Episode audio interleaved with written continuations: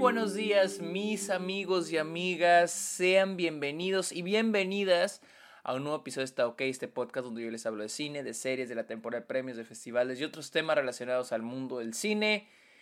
Sean bienvenidos, mi nombre es Sergio Muñoz, recuerden seguirme en redes sociales, estoy como arroba el Sergio Muñoz en TikTok, en Twitch, en Twitter e Instagram, arroba el Sergio Muñoz para que le caigan. También estoy en Letterboxd, la red social de películas, donde también estoy como arroba el Sergio Muñoz, ahí estoy poniendo todas las películas que veo a diario, ahí pueden encontrar listas, reviews, etcétera, etcétera.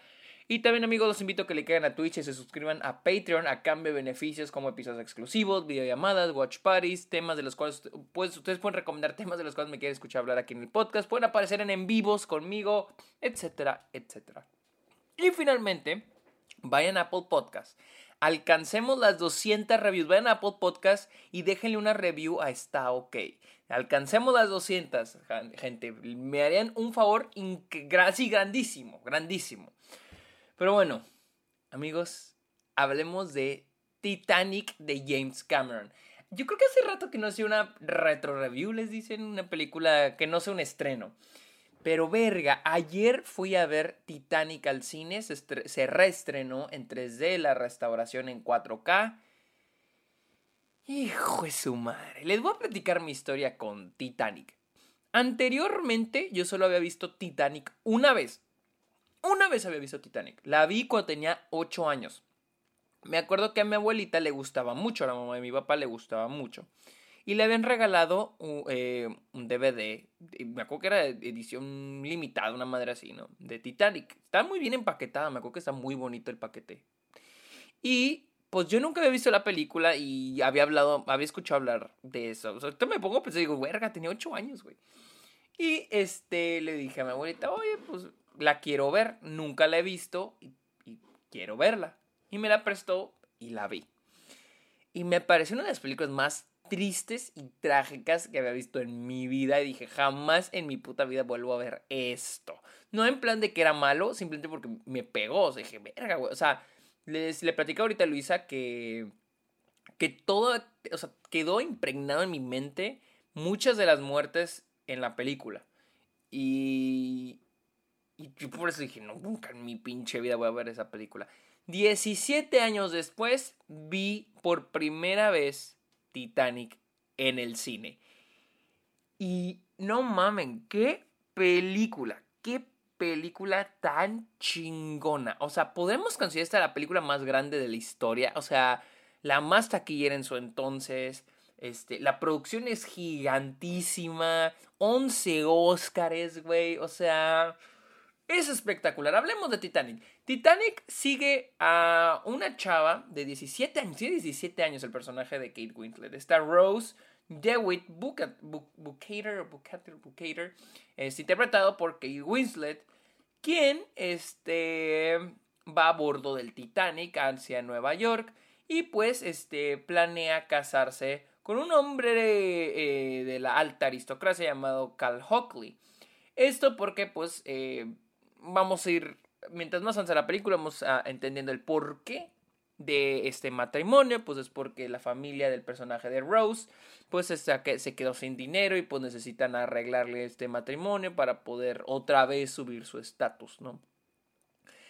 Pero en el barco, en el Titanic, conoce a Jack Dawson, interpretado por Leonardo DiCaprio. Un güey que va en la tercera clase y que por suerte se ganó su boleto pues, de la, para el Titanic jugando póker. Y este, Rose en un momento de este, pues, histeria, podríamos llamarlo, que, que, se quiere lanzar del barco, conoce a Jack Dawson, a Leonardo DiCaprio. Y de ahí se van a ir conociendo. Al principio se caen medio mal.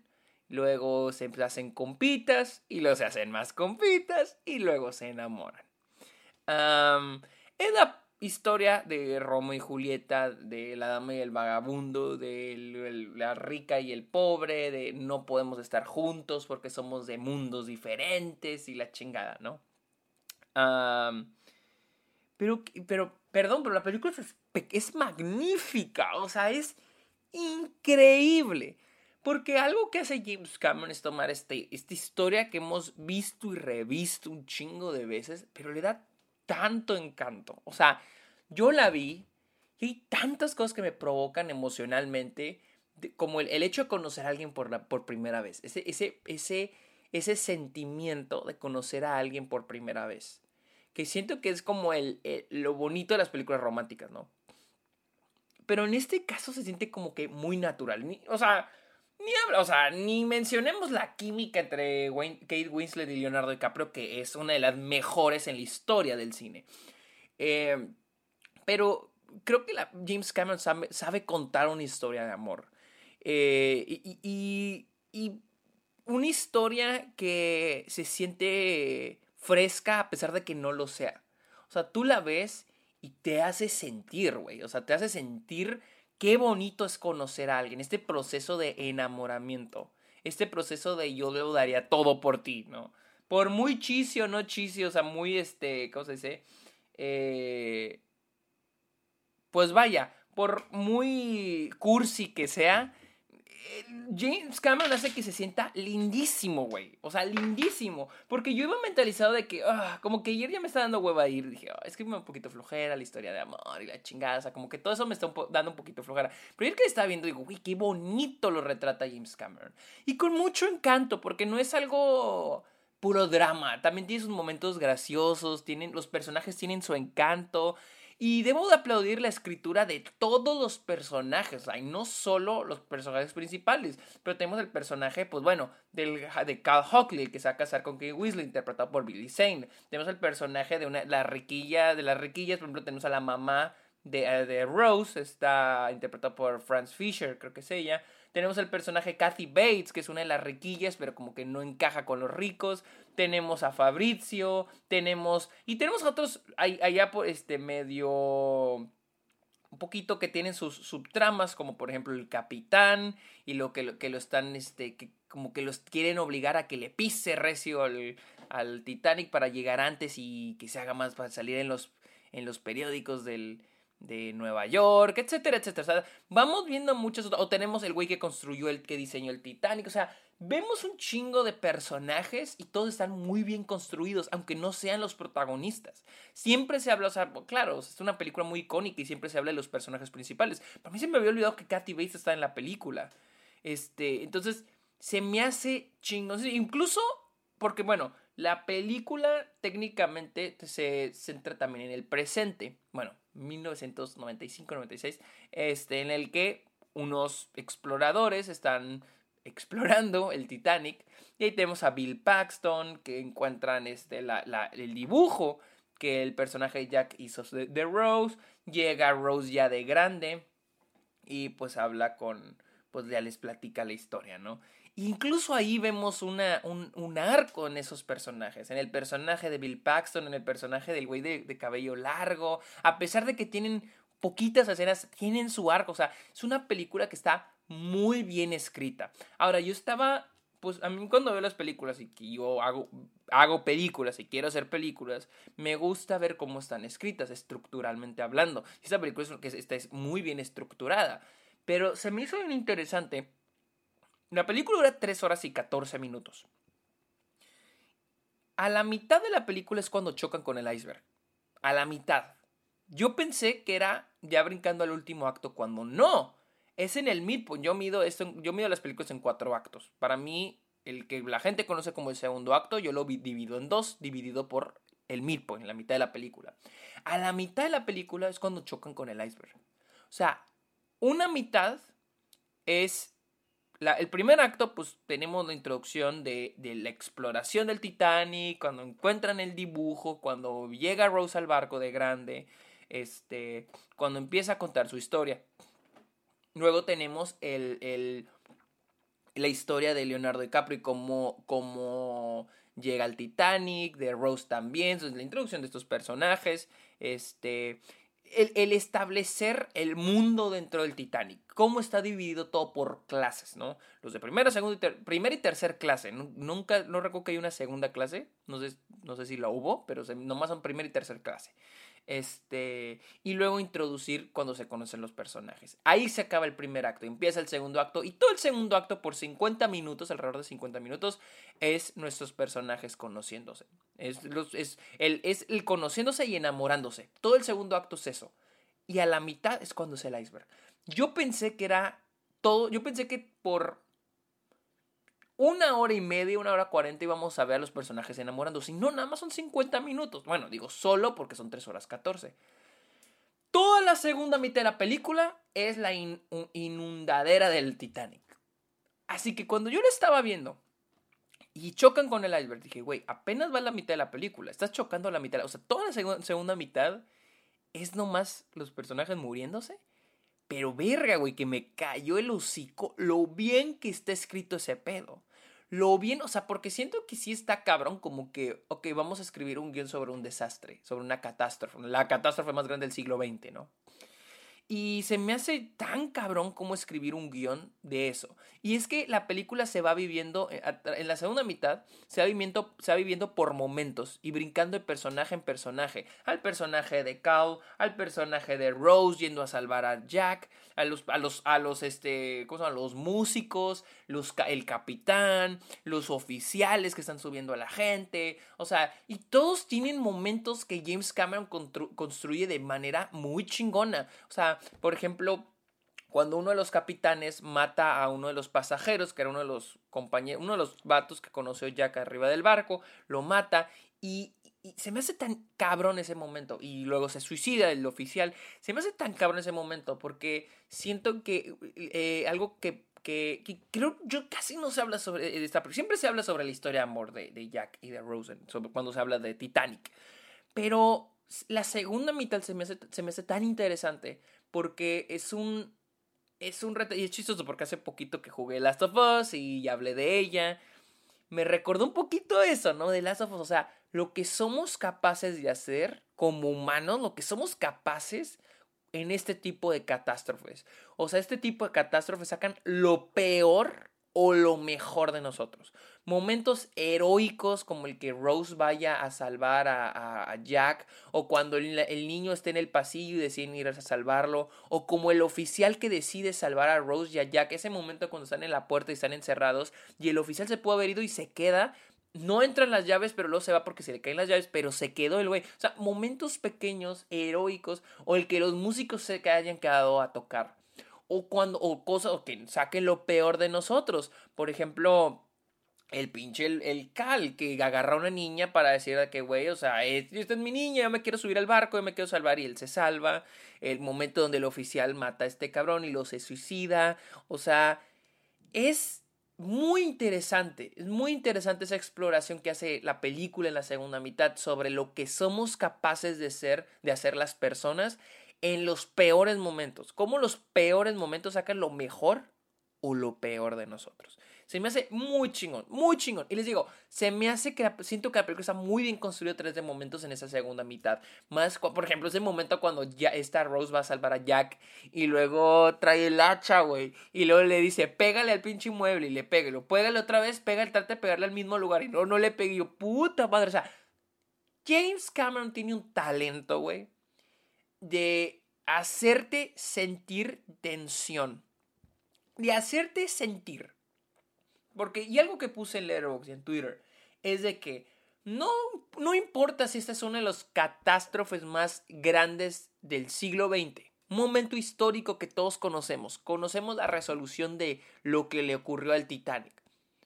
No importa si has visto Titanic, una de las películas más icónicas de la historia del cine no importa cuántas, hayas, cuántas veces la hayas visto, qué, tanto conozcas esta, historia, James Cameron siempre te va a hacer sentir, siempre te va a hacer rogar que no le peguen al iceberg. Es ese momento cuando ven al iceberg de frente y se empiezan a desviar, a desviar, y dices, güey, que no le peguen, que no le peguen, que no le peguen, que no le peguen, aunque sabes, güey, que le van a pegar, tú estás de que, que no le peguen.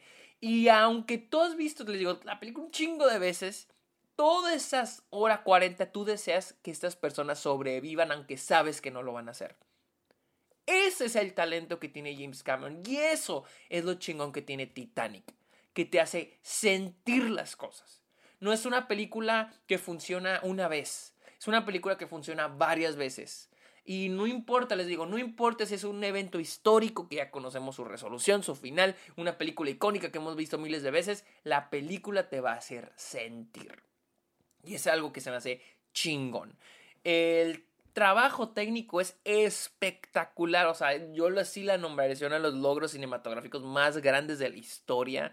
Güey, había momentos donde decía, pinche James Cameron, güey, ¿cómo hiciste eso, güey? El, todos los más, más que nada, siento, siento que más que nada en los momentos cuando están en los, en los pisos de abajo que se están inundando. Todos esos momentos me parecieron de que, güey, ¿cómo lograron eso, güey? ¿Cómo lo pinches lograron? La fotografía es increíble, el diseño de producción es bellísimo, güey. Eh, ese momento al final, cuando vemos ese toma entrando al barco, todo destruido, y luego se, se convierte ya en el, en el Titanic como lo era antes. Y, el, diseño de producción es espectacular, güey. Siento que también está muy bien editada la película. Y, y lo comparo un poquito con. Meto la edición al lado del diseño de producción. Porque siento que gracias al diseño de producción y gracias a la edición, la película logra crear un gran sentido geográfico en el, espectador. Sabes dónde están ubicadas las cosas. No, te, no tienes que conocer el Titanic, el, Titanic real, para entender la geografía del barco. Y es algo que se logra muy, que logra muy bien la película. Sabes dónde está el lobby, sabes dónde están los restaurantes, los, entiendes los pisos, ¿no? El diseño producción de cada clase social funciona muy bien. Eh, también el tema de las clases sociales, volviéndote a lo narrativo, siento que lo maneja muy bien, porque siento que siempre, digo, siempre ha pasado con las películas que son icónicas, que siempre están sobrevaloradas, este, siempre la han reducido. Es solo la historia de amor, eh, de, Julieta, perdón, Romeo y Julieta, la chingada. Pero sí, pero también la película entra un poquito más a profundidad de eso. O sea, eh, la aspiración de ser rico el que el dinero te compra todo. La idea de, la, el, incluso, es algo que me gusta mucho, las clases sociales dentro de las clases sociales. Y creo que la película lo hace muy, muy, muy, muy, muy, muy bien. Muy bien. Volviendo al aspecto técnico, eh, esta fue una restauración en 4K. El sonido está muy bien restaurado, muy bien, muy bien. El sonido está excelentemente este, cuidado más el audio, el, perdón, los diálogos, el, canal de, del centro está muy bien cuidado. El sonido surround, pues, lo vi en un cine normal, no lo vi en, ni en Dolby ni en IMAX, pero pues está muy bien cuidado el sonido. tengo sentimientos encontrados con el aspecto visual de la restauración. Obviamente se ve muy bonita, pero la vi en 3D. El 3D se ve chingoncísimo. Mi cosa y es que quisiera volver a ver esta película en 4K cuando salga en, Blu-ray y no tener que verla en 3D. Es que siento que la película, la película fue grabada este, en, en, pues, en 35 milímetros. Déjenme busco eh, en, qué aspecto, en, qué este, formato fue filmado. Sí, fue, fue grabado en 35 milímetros, no fue grabada en, en digital que por cierto, güey, o sea, no sé cómo, hay, hay unas que, las tomas abajo del agua eh, al inicio de la película, en el tiempo presente también se me hacen muy chingonas. Eh, pero mi, cosa, repito, eh, es la grabaron en 35 milímetros y la restauración, pues quiero pensar que fue los negativos originales. Mi cosa es de que se ve muy digitalizada, no, o sea, redujeron cabrón el film grain, o sea, o al menos así lo siento con el 3D. Y quisiera verla en 4K normal, no en 2D, en 4K, para ver esa restauración. Porque la película sí se ve muy digital. Le, como que le redujeron el film grain, le redujeron la textura, este hicieron más smooth los rostros, que se sienten esos un poquito medio plásticos, o sea, no sé. Y sé que James Cameron es medio así. Ah, Terminator 2 es uno de los peores Blu-rays en 4, las peores restauraciones en 4K que existen. Eh, quisiera pensar que es por el 3D. Nada, que es por el 3D. Pero digo, se ve muy digital la película, lo cual no me encanta. No es algo malo de la película, es de la restauración. Pero bueno, les digo, prefiero esperarme a verla otra vez. En que, espero que vaya a salir un Blu-ray en 4K. Se están tardando un chingo. Yo quiero pensar que en los siguientes meses lo van a anunciar. y, me quiero esperar ya para verla bien. Pero en fuera, Titanic, qué gran película. Qué increíble película, en serio. Y que nadie les diga que está sobrevalorada, porque decir que está sobrevalorada es una pendejada. Está bien si no les gusta, está larga. Y, algo que se me hace increíble es que esta película se convirtió en la película más taquillera de todos los tiempos. Y dura 3 horas 15 minutos, güey. La gente decidió ir a ver 3 horas y 15 minutos de una historia de amor dentro de una de las catástrofes más grandes de la historia. ¿Qué pedo? O sea, James Cameron, ¿cómo lo haces, cabrón? Pero bueno, amigos, esta fue mi opinión de Titanic, la cual ahorita está en cines, creo que está también en México para que vayan a, vayan a verla. La verdad, es una experiencia verguísimas, verguísimas. Es una película que se debe de ver en cines, está muy chingona. Y si no pueden ir a verla en cines, creo que está en Disney Plus, no sé, está, en alguna plataforma. Véanla, güey, véanla, la tienen que ver. Titanic, no mames, es una de las películas más icónicas, uno de los clásicos de clásicos de la historia del cine. Amigos, recuerden seguirme en redes sociales como arroba el Sergio Munoz. Estoy, este también en Letterboxd como arroba el Sergio Munoz, caigan en la Patreon, caigan en la Twitch y no, que no se les olvide, vayan a Podcast, no importa si escuchan el podcast en alguna otra plataforma, vayan a Podcast y déjenle una review a está ok. Amigos, muchísimas gracias por escuchar este episodio, que tengan muy bonito día, bye.